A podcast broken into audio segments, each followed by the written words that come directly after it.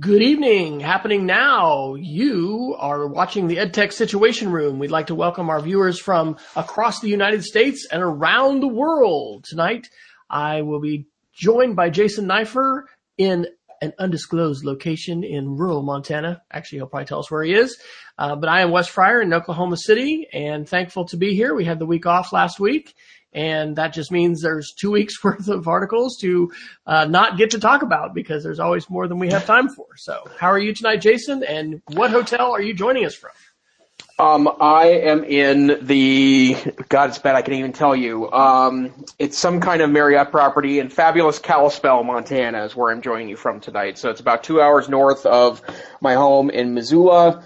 Um, and I am joining a member of my staff on the road where we're visiting uh, about a half dozen schools in the next three days. We visited three districts today and had great meetings. And it's great to be out in school, seeing kids use the program, and uh, learning a little more about what's going on in Montana's great public schools. And and the contrast this time of year is usually great between Oklahoma and Montana for weather. So uh, we've got snow on the ground, or everything's been slushy and melted, or what what's happened? Um, it's been a little slushy here, but Kalispell, along with the greater Montana Northwest, received a massive dump of snow last week. And so there's um, basically two to three feet everywhere here, except where it's carved out for streets and sidewalks. So it's uh, it's it's a big, thick white. And then the temperatures have been really nice here. And in fact, I think in Missoula on Sunday, um, it's going to be in the, the upper 50s um, in Missoula, and we have a foot of ice on the ground. So um, I guess it'll just become icier. So well, we will assure everyone that we're not going to digress into into pure meteorology and climate change discussion. But I had a great conversation with our physics teacher who does teach meteorology and was um, doing the weather for the Weather Channel Latin America when they actually did that. So his his uh, legitimacy in teaching green screen meteorology is like really up there. But we were talking today about jet streams and as, as far as climate change. And he was saying, you know, because we have uh, less cold masses of air at each pole, that's really weakened the jet stream. And so what it is allowing is where the jet stream would really kind of keep that uh, cold air mass up up north. It's a little bit more pliable, and, and so we have these dips and things that have happened. So last Friday we were driving up to Colorado to see our son, and the thermostat hit 84 degrees in western Kansas on I-70. But that's not wow. the, the real significant. In Mangum, Oklahoma, they hit 99 degrees in February. That was an all time record. And so that's just insane. And we, you know, had 84 degrees on I-70. It was, it had been in the 70s in Denver. And then when we got up to Summit County into Dillon, you know, about six hours probably after the 84 degree uh, temperature mark, it was in the mid 30s. And the next day it was below freezing, snowing. So the schizophrenic weather continues. But we're not here to talk about the weather. We're here to talk about technology news with an educational spin. So, how do you describe to other people, Jason, what is the EdTech Situation Room all about?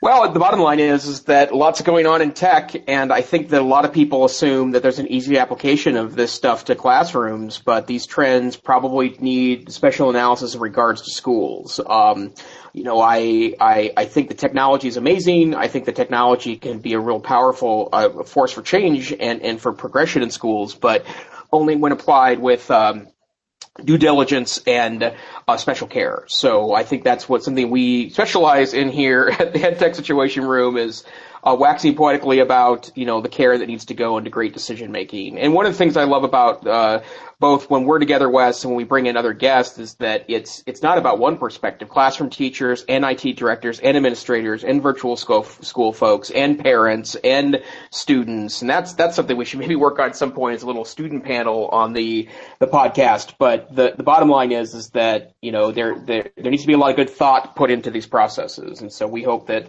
you know by listening to our discussions that you know we can help uh, maybe inspire talk in your classroom, school, or district on the best ways to utilize our finite resources with the infinite number of things available to purchase.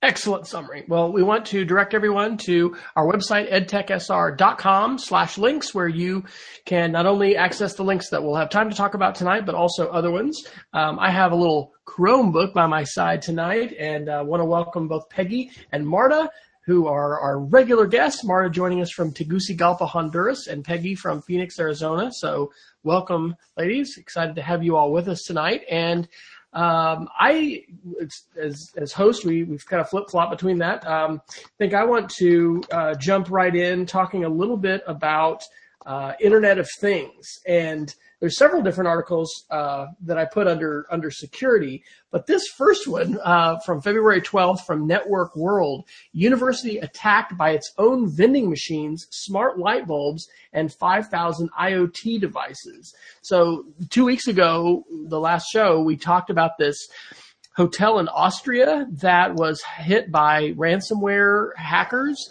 that locked out or in all the folks in the hotel and they actually paid the Bitcoin ransom in order to, you know, regain access to their hotel. Um, this is from a report that was by Verizon and it's called the 2017 Data Breach Digest Scenario. And what I wasn't exactly sure about was if this, I'm, if this was actual situation or if they were you know, using their imaginations to be really creative. Um, I, I, I still am not positive, um, but I think I think it's real. And basically, what these hackers were able to do, and may, and I don't know if you've scanned it or not, and you can tell me, Wes, this was just this was the the imagination of the writers, but they were able to take advantage of the um, operating systems running inside vending machines, running inside uh, a lot of, they describe over 5,000 different items. And because things were all connected to the same DNS server, basically they were able to, um, you know, have, have sort of a cascading attack that, that took them over and brought the uh, entire network down. And then they had to, the incident commander explained what happened. And so I don't know if you had a chance to look at this one, but it just, it's, it's it's scary to see what's actually happening. And then when you see this kind of forecast for, you know, these kinds of, of attacks, it's, it drives home the idea that the Internet of Things means, you know, my house, your house, and our university is now, you know, increasingly right. target for hackers. So. Absolutely, and I, I, did scan this article, and one of the things that it reminds me of is that, um, and this is this is going to be pretty dorky, but uh, actually, you know, warning, Jason's a dork again this week, but uh, one of the things I, I, love about traveling is being in airports, and one of the things that's really cool about airports is that there's a lot of computer technology that makes an airport run. And the first time I was ever cognizant of what is kind of close to the Internet of Things was about 15 years ago when I first saw a Windows-based monitor that was showing off airplane uh, uh, you know, uh, arrivals and departures, right? And it showed the blue screen of death from, from, from Microsoft Windows. I was like, hee hee hee hee, you know, poor them. And, um, I started being very cognizant about the fact that, you know, that a lot of devices on the internet, um, are, you know, basically screens on, on, that are being broadcast over, you know, all these distances. And, um, I, I think about that in context of, you know, what used to run big airports is now really starting to run your house. And I was really entertained by the notion in this article that soda machines and lampposts and other Internet of Things devices together were making up this massive problem. And I think that we need to be cognizant of the fact that um, that there are, you know, millions of devices that you probably are unaware of are net connected for whatever reason, and they run firmware and software that is hackable. Um, I think about this in context of the death of Windows XP a few years ago. You may remember that one of the ways that Windows XP lived beyond the death of Windows XP as a consumer and professional product was embedded Windows XP, which is a software suite that's 15 years old, um, continued to receive updates for many customers because they had multiple decade licenses for that software. It was software in ATMs. It was software in um, industrial machines. It was software in some cases in um, you know like manufacturing applications. And um, you know if we're talking about you know even advanced software that's running 20 year old Microsoft software, even if it's getting security patches, these are all pieces of this larger puzzle. And we have to be very cognizant of that. Um, you know, not, uh, I, I, imagine that a lot of schools aren't accidentally installing Internet of Things things, right? The cash registers, uh, soda machines are probably examples of all those pieces. Network, you're going to want to be conscious of the fact that um, it probably needs firmware updates. Make sure the company provides them, and be really smart about adding this kind of stuff to your network. Absolutely, and I'll uh, I'll reference this article as well, which is the one right above it in the show notes. Uh, this was a Mashable article from February 13th with 802.11ax. More machines will be able to hop onto your Wi-Fi network, and so this is talking about how capacity and as well as speed is so important, not only uh, in an enterprise environment. We think about schools and universities, but also at home, as there's many more things that people are putting online. But yeah, your point is is so you know how many people have run a firmware update on their router or their printer? I mean, most people don't. You just you think about that as an appliance and something that you just use. Uh, it was not very many years ago that we upgraded our cable modem here at home to, I think it was a DOCSIS 3, but it made a huge difference in speed. And I just kind of thought, oh, it's a cable modem, you know, but we need to be upgrading these things uh, at home. It needs to be something that we're doing from a security standpoint as well as a performance standpoint, and then it's something that we need to be, you know, planning for at school. And so, um, as I'm reading this article, I'm thinking about the remaining about four years that we have on our Meraki wired and wireless network. And, you know, we're doing some expansion. Uh, we have pretty good coverage everywhere, but we don't necessarily have the density in, in every, you know, classroom and, and area. Um, we're going to be hosting actually an arts festival here in April and we're hoping that the weather will cooperate. But it's going to be about 4,000 people on our campus, and we're a school of about 900 students. So that's going to be a huge, you know, influx in terms of utilization of our of our network. But you know, with these standards, I'm I'm as a tech director, I'm kind of like, huh, you know, because just just as you might think, okay, we've arrived, we kind of have good coverage, you know, now, you know, we're going to have to have more more capacity, and so we've been adding some high de- high density access points, which have two Ethernet plugs into them instead of a single one. Um, but you know, we've we've seen this evolution, and may, this may sound like gobbledygook. Sometimes we talk about 802.11b and 802.11 N and 802.11a and, and these different kinds of, of standards and, and interoperability. But um, the Internet of Things, I mean, again, if you if you think about the future and and what people are predicting, you know, it's it's more and more devices uh, connected and able to do more things, and and there's some exciting potential there as uh, we're able to, you know, speak to our phones, speak to our home, you know, have that Star Trek experience. Computer, you know, start the start the crock pot or whatever. Um, but also introduces new security scenarios, and I, and hopefully we're going to see uh, companies, especially in the home side, you know, work through Google and the Play Store and work with Apple and and take security seriously because scenarios like the one from this network world article, which I don't know, you, you all can reach out to us on Twitter or in the chat room and tell us what you think if it's if this is fiction or if this is real. But uh, certainly they're wanting to highlight scenarios of what can be what could be happening. Um, and I don't know. I'm, I'm tending to think maybe that this is a this is a scenario based thing, but it's not not a far fetched um, idea that we're going to be able to have. I mean, this is what the what was it called the Mirai botnet that had the attack.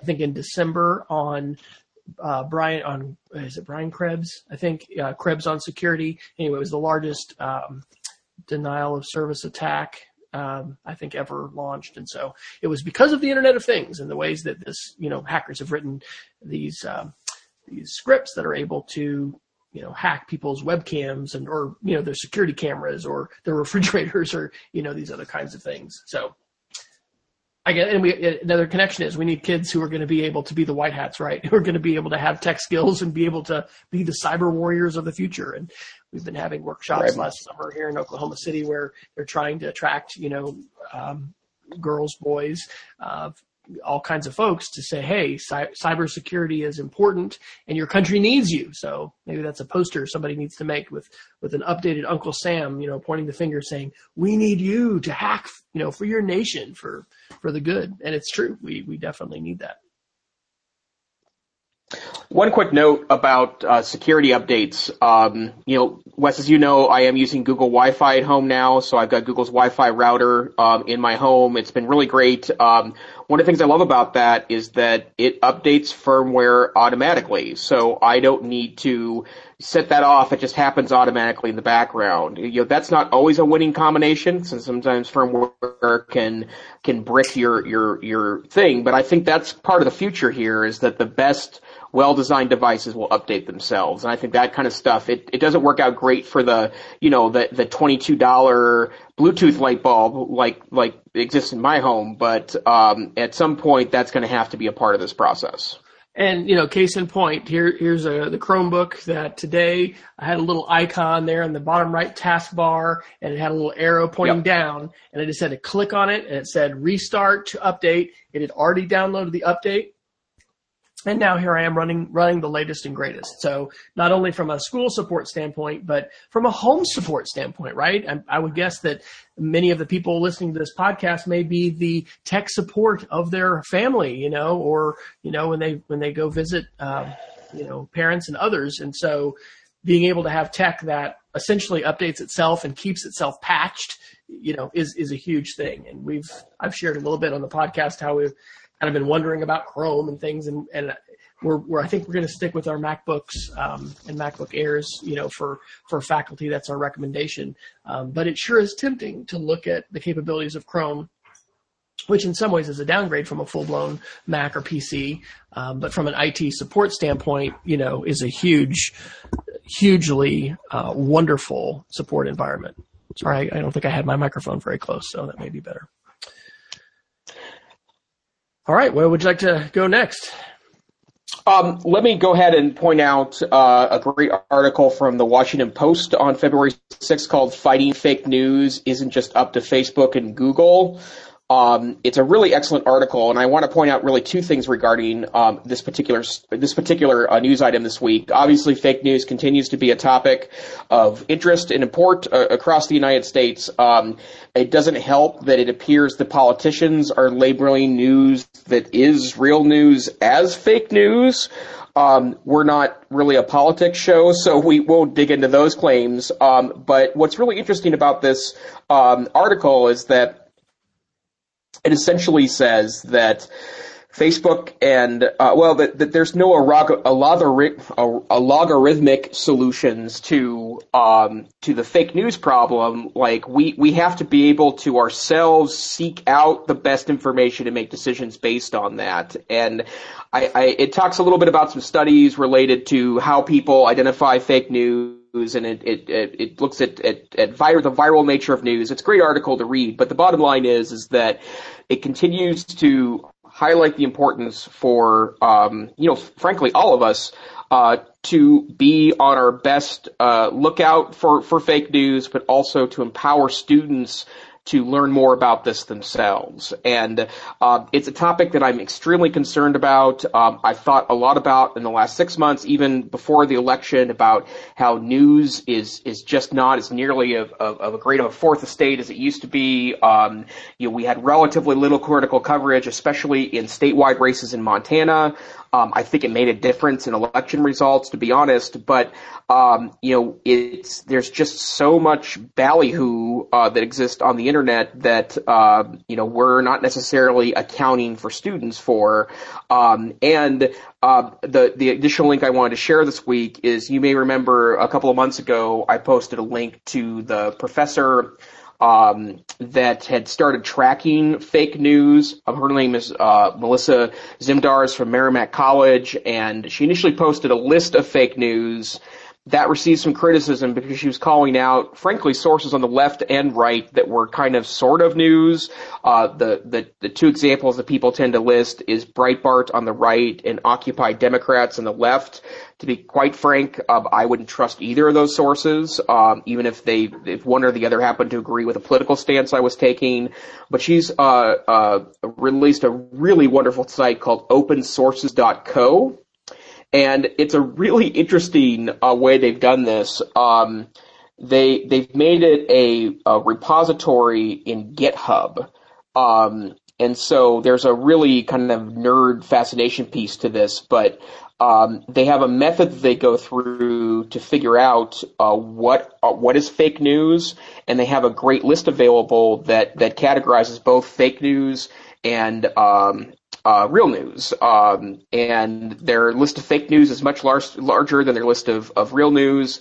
And they utilize this process to curate, you know, what are the best sources available. And, um, it's, it's, it's really good stuff. And so I would recommend, you know, especially if you are interested in broaching this topic in the classroom, it's really a pretty wonderful, um, wonderful process to go through. And so that's opensources.co. Um, great process. Jason, how do you think this process of digital literacy in terms of uh, of discerning fact from fiction is different now than it was years ago. It wasn't that long ago where we, you know, were mainly talking about the Northwest tree octopus and, you know, talking about things that were maybe a little silly that they could masquerade as truth and, oh, you know, we were tricked. Very different now, maybe in terms of politics and the implications. Do you see our call as as educators to be different in any way because of how fake news and and all of this has been shifting? Um, I do, and part of it is that it is effortless now to create something that is that that looks like actual news. And um, you know, I, I harken back to um, you know, when, when librarians were first tackling the internet in the late 1990s. And, you know, there was a lot of focus on source credibility and evaluating sources and the difference between, you know, pre-internet and post-internet. Pre-internet, a library could have a biased source in it, but that's a curated catalog of, of, of, of materials, right? And chances are you're not going to put something in your current events section that's basically a big lie without labeling it as parody or labeling it as fiction, right? Whereas post internet, um, information gives you no sense of the context, or it often doesn't give you any sense of the context that it's in. And so there is a lot of, um, you know, variability here that we don't really account for in, in our research processes. Um, I'm going to be speaking in a couple weeks at the Montana Gifted and Talented uh, Teachers Conference in Montana, and I'm going to present one of the presentations I've been working on um, uh, presented at at uh, a number of events in the last year about um, uh, uh, finding the needle. It's called needle and haystack, and, and how we can be doing better source evaluation, better searching for um, you know learning, and then and then democracy. And one of the things that I argue is that um, a, a, lot of our students have somewhat lazily um, you know, turn to the internet and let the logarithm of Google guide, you know, what, what their point of view is on something. And the bottom line is, is that, um, uh, all the research in the world suggests that our students are pretty terrible at search. Um, they are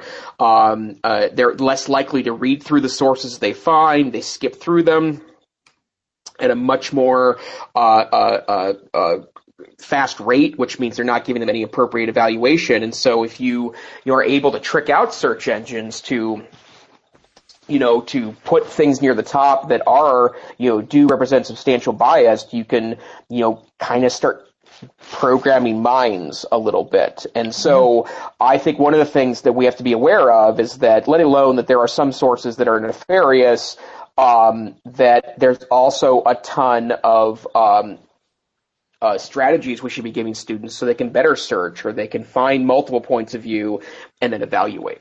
So on the topic of strategies, I just dropped a couple new links into the document, which if you have uh, have not found it, you'll find it edtechsr.com slash links is an article that the wonderful librarian Joyce Valenza wrote back in November of 2016 called Truth, Truthiness, Triangulation, a News Literacy Toolkit for a Post-Truth World. Uh, and you can follow Joyce at Joyce Valenza. And uh, I know Peggy's listening, and I don't know if Joyce has been on Classroom 2.0 Live lately, but that that might be a great topic for an upcoming show because I know as we're talking about digital citizenship and then just also information information literacy tends to be what our, what our librarians are, are you know focused in on and keying in on. Uh, this is just hugely relevant and certainly on people's radar screen to a much greater degree. And I know that at our school and probably others, um, you know, parents sometimes wonder as far as digital technologies and how these fit in. And I don't think we would have to persuade a parent very long uh, when we talk about fake news. They may not get excited when we say information literacy or when we say, you know, uh, literacy, literacy, you know, triangulation or these kind of things. But fake news has become such a mainstream term, and people are are increasingly aware, I think, of um, of the problems that are fraught with it. And there's not going to be an easy solution to it. Um, one of the articles that I put in here um, is from VentureBeat on October 10th, and tw- it says Twitter hopes machine learning can save it from oblivion.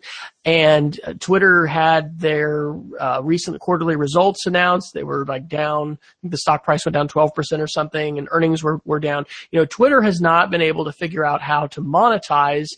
Um, its platform. And there, there is some fear that people have that it may, you know, be bought and purchased by something. I mean, I personally wish they could have just stayed awesome and stayed small and not taken these, you know, millions or I don't know how much, how much investment that they've taken because it's created all this pressure, you know, for them to, to really monetize. But, um, what the, uh, now part-time, part-time CEO, um, says in, said to reassure shareholders um, was that you know we've made these investments in machine learning and uh, Jack Dorsey, uh, and you know we're gonna we're gonna leverage these things so that we're gonna be able to bring news to people that they couldn't have otherwise. And I just I just really have my doubts about that because you know they the, the other article I dropped in there was from Mr. Donut on Twitter, uh, who's one of the I think chief chief engineers, and they they released a several different updates for security, and they backed off on one of those. This was from February 7th uh, by Ed Ho. Um, and they're trying to address abuse, which we've talked about before on this show. That it's that's an important piece of it. But um, I don't know. I just I don't see Twitter being able to, and maybe I'm underestimating AI and machine learning, but you know, being able to just glean the truthy parts and and you know not amplify the fake news and and the other part. So are you are you similarly pessimistic about Twitter's future, Jason, or or do you think we're not seeing the the bright uh, sunshine that's around the corner? Well, I think the problem with Twitter is is that unless you found a professional context to work within, like i.e. a teacher that's connecting with other teachers, I think it's hard for Twitter to not become kind of a weird place to to to really engage meaningfully with people. And and I'll, I'll tell you something that that I've always found about like I really love the concept of Twitter chats. I think that people connecting with one another in that way and and and, talking and discussing uh, is amazing. But one of the things that I found about Twitter chats is that it's really hard to discuss something that you disagree about, right? Um, that um, and and I've had this experience a number of times where um, I've maybe wanted to express an alternative point of view, or I maybe wanted to go against the grain, or something that I do a lot actually in discussions. And part of this is my background in debate, as as uh, Dr. Fryer can also attest to from his background as well. That uh, you know, sometimes I like to introduce an alternative argument simply to advance uh, knowledge knowledge of, of, of the mainstream, right? And it's really hard to do that in 144 characters in a polite, nuanced way. And I think that that's part of what Twitter has become, um, you know, less relevant as a social media tool. They were also very late to um, any sort of protections for things like bias or hate or bullying. They're they're better now about that, and they're working on strategies. But I think a lot of Twitter's problem has been too little, too late in dealing with the downfalls of the platform. Something else I'll say about Twitter is, you know, back in, in the beginning days of Web 2.0, um, when blogs were the new thing and, and, you know, social bookmarking. And so we were using tools like Delicious and Diigo as ways to save our internet finds and, and organize those things with tags in the cloud, all that. Over the last three years or four years, I don't know exactly when, you know, Twitter has become my repository for links. Uh, this show actually is now, and I find myself referring back to our website because I, oh, I know I saw that, you know, and I, and I know it's there in the links. Um, but, uh, I, I had installed this program uh, called TweetNest, which is a, a pretty geeky thing. You have to have your own web host and mess with PHP, but basically it, it makes an archive, your own searchable archive of Twitter. Um, um mine is twitter.wesfryer.com. You can go there and, and search and find it.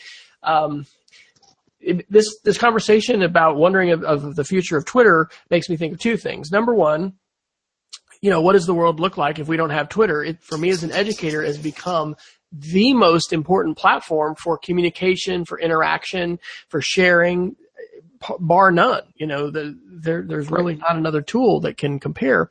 And so I know it would be a, a big significant impact in my life. Um, and, and I know there'd be other tools and other things that would come along. But the other thing and this makes me think of, of Alan Levine, uh, who's Cogdog on, on Twitter. He's been uh, writing in the last, you know, month or so, uh, just about the, the benefits of having your own blog, of owning your own content, of, of not being beholden, you know, to these third parties that are, are needing to monetize and, and, and, um, you know, intellectual property wise, just thinking about your content. And I'll talk a little bit later as far as this, this hack that I've experienced, but anytime you risk losing, you know, uh, a digital investment that you've made in a website or, you know, a, a Posterous account or, or, or, whatever, you know, it might have been audio podcasts. Um, my friend Bob Sprankle passed away last year, and I've still got some of his archived uh, podcasts and blogs and things that I need to be working on and and uh, and restoring because you know his domains have expired and anyway, there's there's a whole there's a lot of different elements to this, and uh, I, I, mentioned last week in the show. I think the uh, Kevin Kelly book I'm I'm listening to called The Inevitable, which is like 12 technological trends, and he forecasts this future where all content's going to be you know linked and integrated, and it's just going to all be tied together. We are not there now. And so many of the conversations that we have um, can be fairly ephemeral. They may may or may not stay. Um, so you know, I think you've used the word information trap before, Jason, in sessions and how we all need traps where we can put information and keep it safe. And whether that's Evernote or it's Google Keep or it's a Google Doc or, you know, um, Twitter, um, you know, the, there are some things that are going to be enduring and, and the need to be able to say, yeah, I saw that and let me go find it.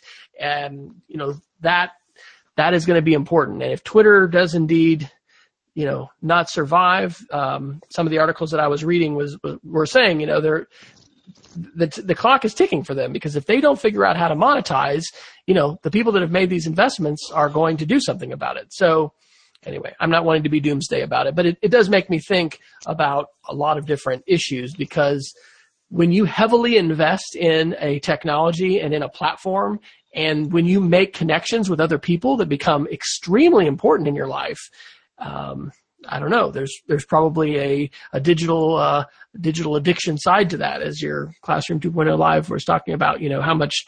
One of those questions in Peggy's quiz that she found was how much time do you spend with virtual friends or you know with people that aren't in your face to face world. Twitter's certainly been a very enabling technology for that kind of thing. I think to a, to a benefit, but anyway, I yeah. selfishly hope that they're going to figure something out, and and maybe AI can can uh, come to the rescue. But I'm not going to place my money on on that bet.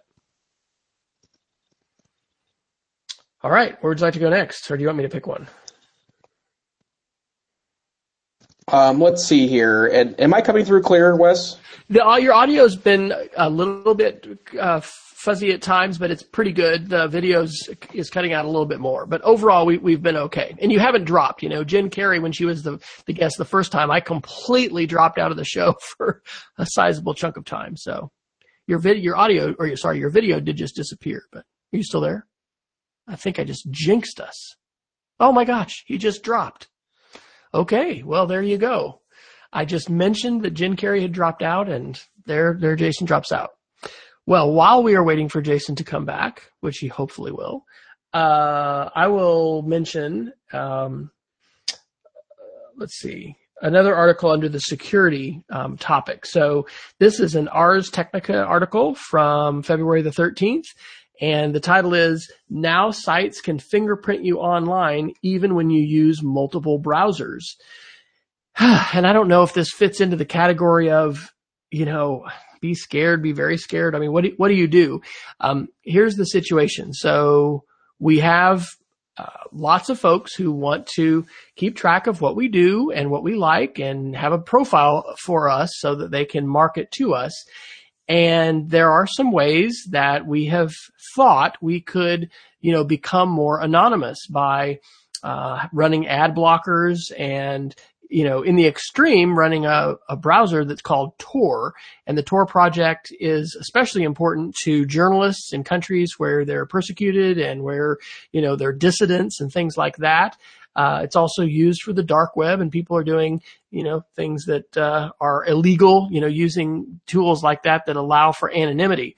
But what this article by Dan Goodin says is that website, this is an art, this is like a proof of concept thing that, that some researchers have published a, a paper about. But our web browsers actually have sort of a fingerprint or a thumbprint based upon the extensions that we have installed, based on our computer and how much memory we have and what kind of graphics card and, and all of these different things. Uh, and and then the ways that we have our settings configured, and so they have determined that it's possible to not only identify somebody repeatedly using one web browser, but even if you use several. Um, I find myself now mostly using the Chrome browser, but still have Firefox installed and Safari on on the Mac side, um, and so this fits into this whole idea of surveillance and and tracking, and um, the link that I would make to one of the, the articles that we shared in the last show, or it might have been the show before that, um, involved this company called Cambridge Analytica. And this was the same company that was employed by the the the anti-Brexit folks in Europe that that um, defeated this initiative and, and ended up, I guess, well, it succeeded. Britain is is out of the EU now, and so that company um, also they just worked for conservative campaigns in the United States and they worked for the Cruz campaign uh, prior to in the primaries prior to the general election and then worked for Trump.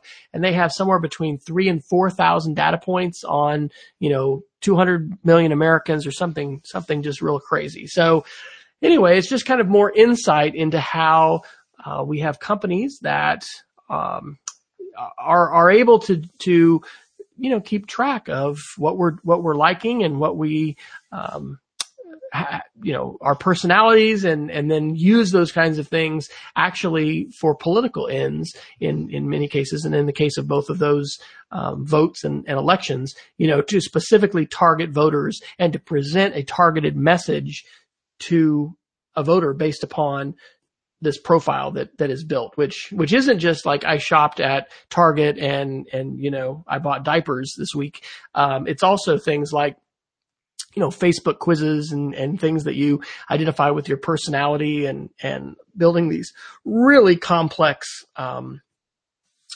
profiles of of us individually. So I don't know if I'm going to need to keep on talking here for 20 minutes or if Jason is going to continue. Uh, being unable to to join. So, um, Marta and Peggy, I can see in the chat. Um, are y'all still there? I it, I don't think I'm having difficulty with my uh, my connection. So okay, well, good. I'm glad. I'm glad you're still there. Well, I'm. I guess I'll go ahead and persevere a little bit. Um, and uh, and maybe we'll we'll wrap up a little bit early if uh, if oh yes he's coming back I see I don't see his picture yet but he returns yay and and I, I think with better better connectivity I think so, yeah. So let's give this a try.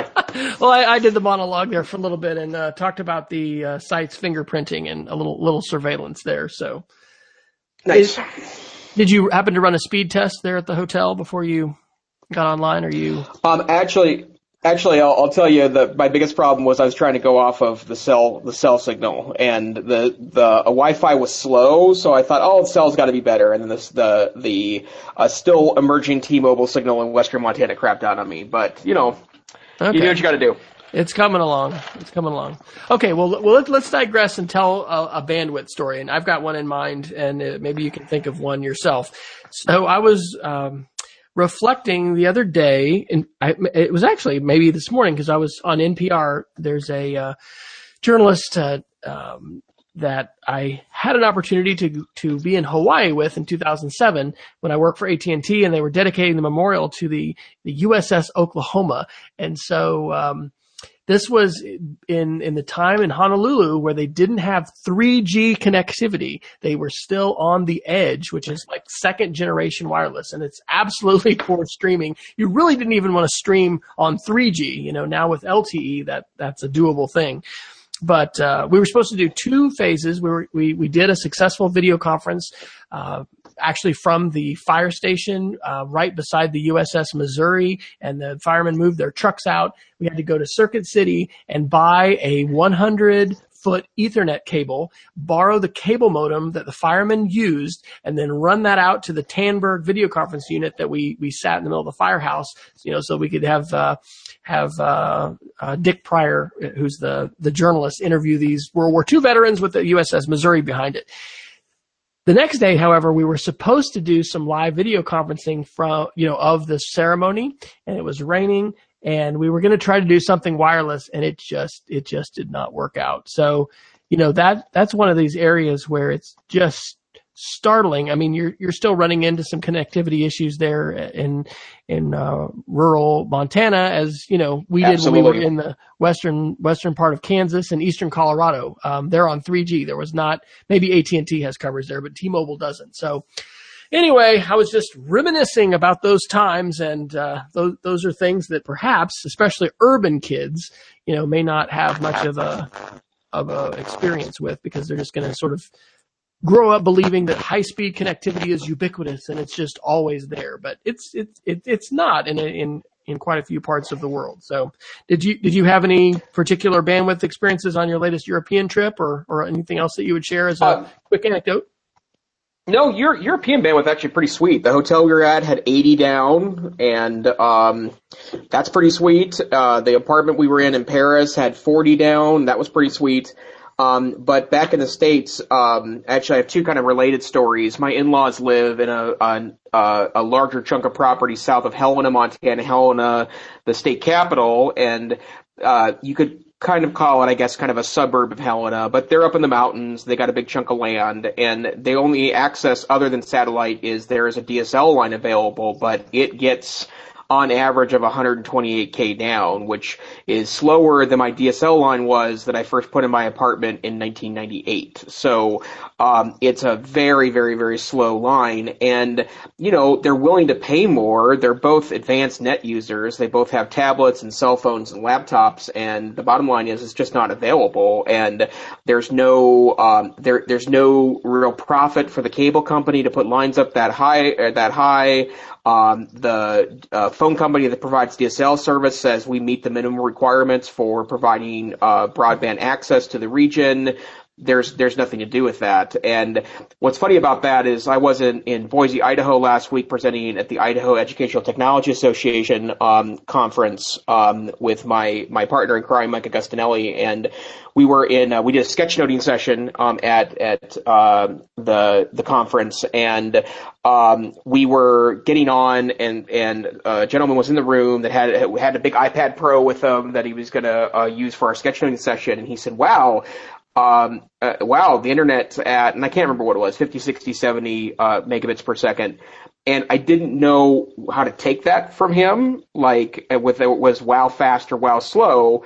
And he said, oh, he says, no, wow, this is wicked fast. He said, at home, I, I get, or I get 200 kilobits down, um, and he's on a satellite connection, and so it's limited. And I said, I don't want to tell you this, but in the summertime at the University of Montana, uh, with no kids on campus, we get 800 megabits down, right? Like I download, you know, big Linux ISOs on a torrent in, in a second or two, right? It's just ridiculous. But we do have a really big gulf between the kind of haves and haves nots of bandwidth. And I don't feel like we've done a great job of, of bridging that gap. I know a ton of money has gone into rural states um, in the form of, of federal monies and grants and uh, necessary development by telecoms in exchange for for uh, channels of bandwidth and yada yada yada. And there's a good percentage of rural America that's not on bandwidth that we would call, uh, uh, you know, a big pipe um, in 2017. So it's it's a very real issue still.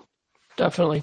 Well, we are applying for E-rate for the first time this year. Um, we're actually we're we're pretty sure we're going to be applying, and you know I'm hopeful that there'll be some changes in in some of the rules there. But it um, you know part of part of the goal of that ostensibly is to address the digital divide, and um, yep, it's it's real. So you don't have to don't have to go very far afield to experience that and and in, in some cases that can be good you know digital disconnection that that defines a vacation for for us now but uh, even as we were in Colorado at, at, a ski resort this weekend, the first time my kids had ever had, had a chance to go skiing, um, you know, the, the, the Wi-Fi was, was good there and there was a lot of Minecraft being played and, you know, YouTube videos being watched and, you know, screens, screens were still very present. So anyway, it, uh, it, your your session on digital distraction, which I'll put a link to it here. Uh, Jason on Saturday did a a great session for Classroom 2.0 Live, which if you don't already watch it on Saturdays is a great source of professional development and ideas. Anyway, it, it gave gave some gave some food for thought. So we continue to wrestle with those those issues. Um, I would love for you to talk about the Skynet article. Um, is that one you'd like to, to chat about? Yeah, it is, and you know, uh, we we tend to think a lot here about um, you know what what future technology uh, is has in store for us, and a really wonderful article um, from Wired um, on uh, last Friday, I think is when this was released, but um, we the, the article basically argues that um, you know, Skynet, which is the um, uh, the evil computer system in the Terminator movies, um, a really um, uh, you know concept of kind of the, the, singularity, the self awareness, all the things we we're terrified about in regards to computers and robots um, is that you know we're we do have a lot of people that fear that the robots will become self-aware and take over, and that's a that's a big debate amongst um, the nerd nerds among us. But um, the bottom line is that that's not the biggest risk to us. Um, the biggest risk to us is because is is to our middle class because that w- was established on the backs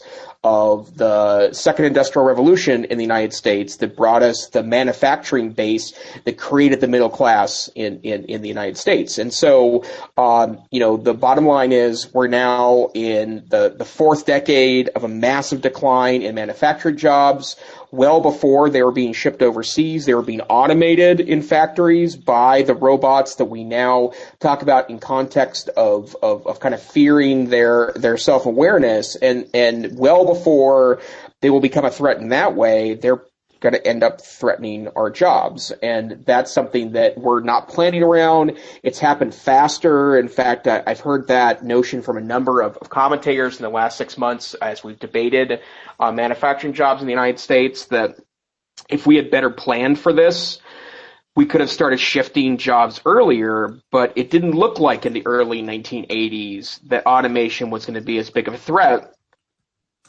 as it's become. And so we, we've talked in past weeks on, on, on the podcast about, um, there was the Carrier, um, I think it was Carrier uh, air conditioning company that Trump claimed victory for keeping in the United States. And one of the headlines that was a subheadline of that was that you know they openly admitted that some of the money they were receiving in the form of tax breaks would go to automate a number of the jobs that were being saved. And you know um, i you know ignoring the debate positively or negatively about globalization it may not matter if most of our jobs end up going to automation anyways um, and by the way, this is not a United States phenomenon. China's dealing with the same issue. Um, their factories, uh, because it, taking the humans out of it increases productivity, it uh, decreases human impact of, of, of, of, some of the really labor intensive jobs.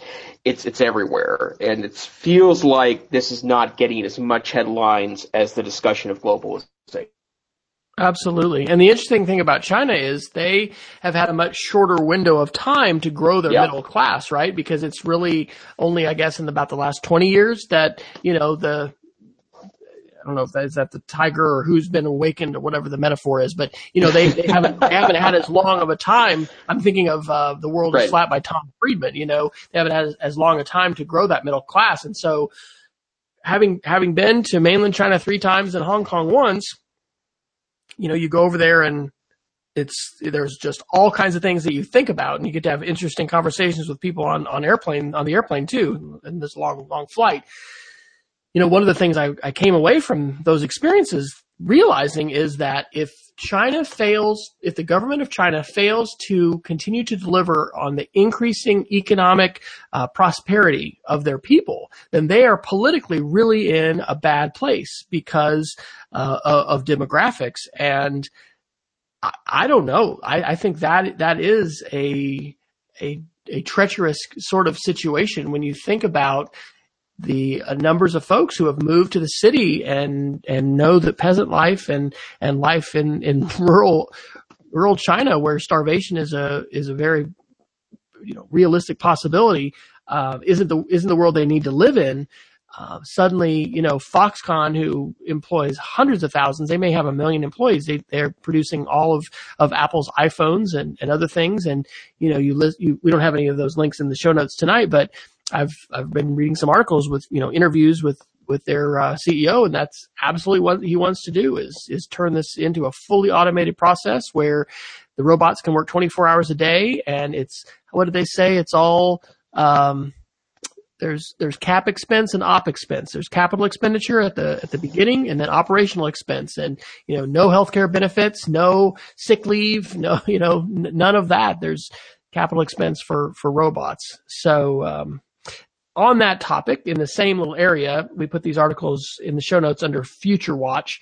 Um, there's a Guardian article from today uh, that says, "In the age of robots, our schools are teaching children to be redundant." And about three fourths of this article is a rant against factory model schools. And, and part of my response to that is, you know, come visit our school, come visit, you know, many teachers I know who are doing very innovative things and are not just, you know, having kids sit still in desks, taking tests, becoming uh, automatons. But, you know, he, I think it's the he. Actually, I'm not positive. I should look at the at the, at the author, but they, um, you know, they do give some shout outs to uh, some some different approaches for for schools. But oh gosh, it's so important for us to amplify innovation and to amplify. Um, ways in which schools of, of today are not like the schools of yesterday. There is such a huge tendency for um, people to you know, just look at the world naturally through the lenses that, that they have. And that meant the school that they went to, you know, years ago. And in many cases, the schools of today look very different than the schools of yesterday, as I know that you can attest, Jason, working as you do in, in a virtual um, environment, you know, and, and all of the affordances. There's challenges there, but there's also affordances. And do you all have a way of amplifying some of those success stories? And I would, I'm sure for the legislature and, and stakeholders o- overall, it's really important that you tell that positive story. How, how do you all do that at the Montana Virtual Academy? It it's it's it's hard. Uh, it's it's a challenge, and part of it's because we do have somewhat of a disconnect with some of our student body because they are you know enrolled and take the classes in their local school. But we do um, you know we do connect with students that can help tell our story of where we've worked really well. Um, uh, we have a fun fact. Uh, one of our, uh, the first one of our alumni to get elected to the legislature. Um, oh wow! Is this session? He's an 18 year old uh, legislator from Havre, Montana, that that took a, a, a class, a government class with Montana Digital Academy, and was able to speak pretty eloquently to the notion of, of how our program really does afford access to, um, you know, to students in, in, in rural areas and smaller schools across the state. Um, but you know, that's a that that, that that's a challenge for us, but that's part of what we need to do. Um, you know, we uh, one of the things, and I've I've actually said this a couple of times today. One of the reasons why we've been successful is because we don't oversell our product, right? Like, there's a lot of really great ways this can be used, but there's also a lot of ways it can be used in in a, in a less desirable fashion. And I think that's part of the reason why I I, I shudder a bit at at criticisms of a broad-based criticism of schools, and as you say that you know schools are this this weird factory model. If we really want to get rid of the factory model, part of the thing we have to do, it has nothing to do with classroom teachers, it has everything to do with the fact that we've built everything around a credit regime that uh, is so inflexible that we really can't build around uh, mastery or the time it really takes for students to learn. Um, and, and, students definitely, we can have a lot of debate about things like learning styles, uh, which I tend to think are are, are not as, as clearly labeled as, as others, but where there is no debate is that students do learn at different paces. Um, you know, some students are can pick up things very quickly.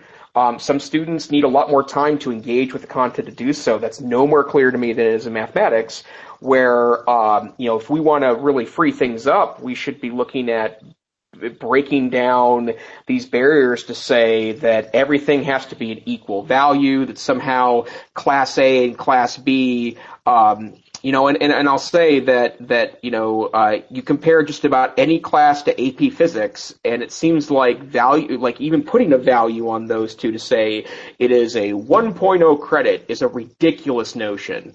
Um, you know, like instead we should be finding better ways to provide students more diverse opportunities or to let them specialize in, you know, things like music if we want to. And we still have to get a lot more education, um, you know, to students than those specialized fields. But that's the way we need to be attacking, um, uh, you know, factory schools, not, you know, picking on what I think is, uh, uh, you know, classroom teachers that, that are having to evolve much more quickly than education ever has.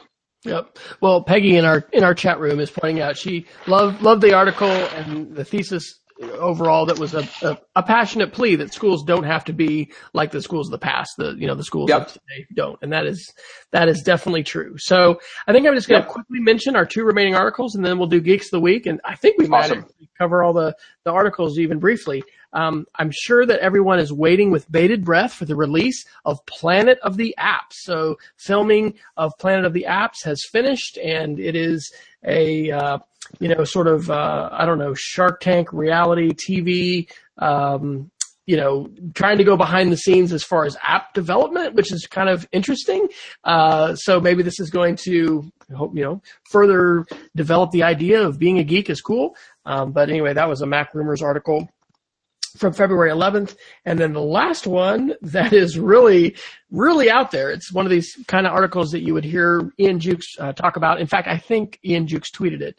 Uh, it's from uh, Peter Diamandis, who is an amazing guy. I mean, this guy is like an MD and has a degree in like, uh, you know, mechanical engineering or something is and and he's uh, involved with uh, singular singular university the singularity. The article is ray kurzweil's wildest prediction. Nanobots will plug into our brains will plug our brains into the web by the 2030s um, yeah and so diamandis he's earned degrees in molecular genetics and aerospace engineering from mit and holds an md from harvard medical school. And uh, he's the guy that does the x prize and it, you know anyway, this this is wild. If you want, I mean, he's he's talking about brain to brain communication, Google on the brain, scale, scalable intelligence. We're already getting there with our devices, and we've talked a little bit about that on the show. How we're becoming kind of cyborgs. We feel incomplete when we don't have our device.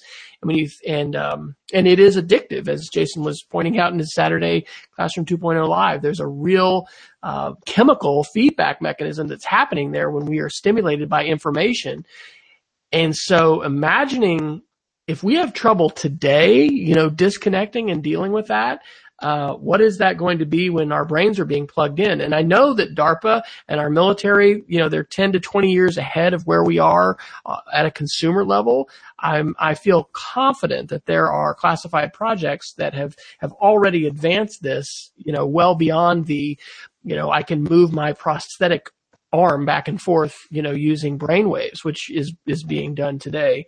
So, um, are you are you a believer in the singularity and uh, a fan of Ray Kurzweil, or, or do you think he might be a bridge too far? Um, well, I, you know, I am honestly, I wake up every day in awe of what we've already done um, with technology.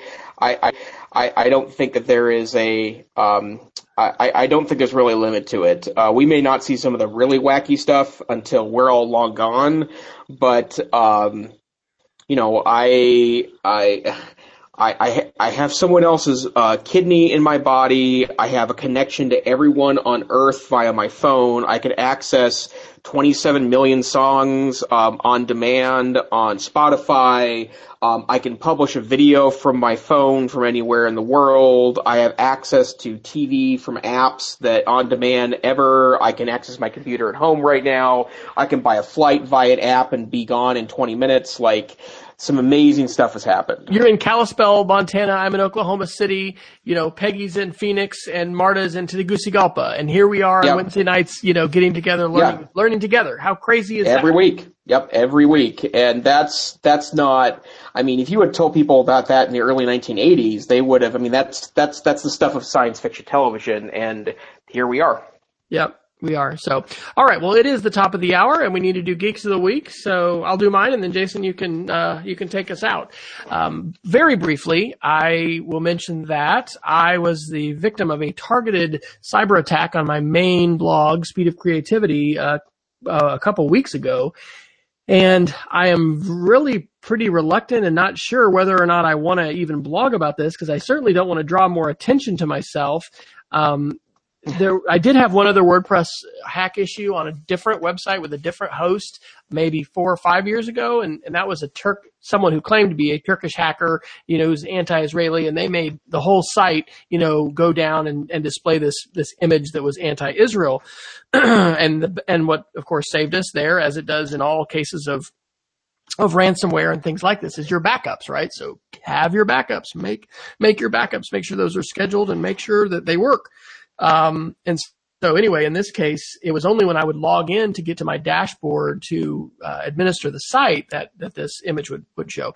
As a result, if you happen to use WordPress and be a WordPress person, um, I had become very enamored with a two-step uh, verification plugin called Clef, C-L-E-F. Well, obviously Clef wasn't worth a hoot, you know, in this case. And then the other thing I was using was something that Kevin Jarrett had recommended called WordFence. And it is really important, I think, to run security plugins on your WordPress site. You don't just want to run a straight up WordPress without, you know, these different plugins that are going to do a lot of things to protect your site. So what I have now transitioned to um, on many of my sites, and I'm in the process of getting the rest of them switched over, is to something called iThemes Security Pro. And there is a free version of this. I went ahead and, and um, got the pro version and am hopeful that this, along with, you know, changed passwords and, um, and uh, you know some some of the, the, the advanced features that this offers is going to be able to do a better job for me with security. But that definitely makes you feel quite vulnerable and uh, also very thankful when the backups you know come into play. So, and I've had that happen with teachers. Just had that happen a, a, week or so ago, where where somebody you know thought everything was gone, and we got that flash drive out, and every one of her files was backed up, and you know she was just ready to hug me, and it's one of those beautiful IT moments where you're like, you know, I, I couldn't take the credit for it. Somebody else had helped her back up, but I was like, tell your story to others. You know, the importance of backing up because that really is your best recourse when something catastrophic happens, whether it is a hack or a drop laptop or something else. So that's the geek of the week. iTheme security. Yep. Well, and I'm to actually change mine because I, now that we're being more security conscious, I can't, with good conscience, recommend the thing I'm going to was going to talk about this week. So I'm going to go change mine. Of course, I've taken the, uh, um, I've taken off the, uh, um, um, the documents. I'll get in there when we're done tonight. But the thing I'd like to talk about regards to backing up is that you, it's called the 321 backup strategy. And it's something that I do personally. It's an important one. Um, actually, the Homeland Security has a 321 backup page, but 321 backup page means having at least three total copies of your data, two which are local but on different mediums, and at least one copy offsite, right? So for me at home, um, I have my data on my main desktop computer. I have it backed up to a NAS, which is a network attached storage, and so I have a little box that lives in my house that I have I have three hard drives in, and it wraps all those hard drives together into one big hard drive that has duplicate data. So one of the hard drives can die, and the data would still be safe. I just need to pop in a new hard drive right away to maintain data security. And then um, I also have one backup in the cloud, and I happen to use Carbonite for that. And actually, Carbonite and Google Drive and Dropbox. I mean, I I'm actually probably three two ninety five. But um, the and, and I'm not talking about everything, and you know, like the the music files I have and stuff that I can always re-download from iTunes and yada yada yada. I don't worry about that stuff. But my documents, right? My tax records, my information related to that, um, school stuff that I have on my school uh, Google Drive account. I also and very careful about that as well and use a 321 style strategy for that as well as work. And it's, you know, I've never really needed it. Um, I rely primarily on cloud based, uh, uh, things so that when I download a new laptop, I get a fresh copy of all my files all the time but uh, you know we are in an age where this data can be easily wiped out, and you've probably read stories on the internet about people that had ha- hacked iCloud accounts, that the files disappeared, or Google Drive was compromised, or whatever those pieces were. But it really is important to have your data in multiple locations.